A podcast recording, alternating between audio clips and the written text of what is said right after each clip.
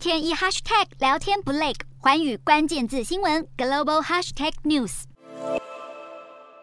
日本对于中国的防备心反映在军演次数。日本最新公布的防卫白皮书名列，二零二一年度与美国的联合军演多达八十五次，比起二零二零年的四十九次与二零一九年的三十四次大幅提升。而在日美多项联合演训中，最受瞩目的是去年十二月陆上自卫队与美军陆战队举行的“坚毅之龙二一”野战演习，这是美军陆战队头一回参加在日本国内举行的实动演习，而且双方共动员四千兵力。是规模最大的一次。值得注意的是，驻冲绳的第三海军陆队是美军这次主要参加部队。这支部队是印太地区出现战事时最先赶到的部队。今年以来，他们更向自卫队表达有意在宫古岛和石垣岛等离岛进行非正式联合演训，凸显两国已经将军事部署重点推向西南诸岛地区，备战台湾有有事。今年日本防卫白皮书关于台湾安保议题篇幅更从去年的五页增加为十页，除了分析台湾、日本与中国的军事差距之外，也详述北京对台可能的作战方式，包括第一阶段借演习与认知作战引发台湾社会恐慌，并以海上兵力阻止外国军事介入；第二阶段转为作战，以飞弹攻势摧毁台湾的军事基地，支援部队则顺势攻击通信、发电厂与水电瓦斯网络等，瘫痪台湾的民生网络系统。取得海上与航空优势后，再展开登陆作战。从防卫白皮书可见，日本越来越认为台湾有事等同日本有事，但北京当局不以为然。继中国外交部骂干涉内政后，国台办二十五号也称，这份防卫白皮书是在向台独势力发出严重的错误信号。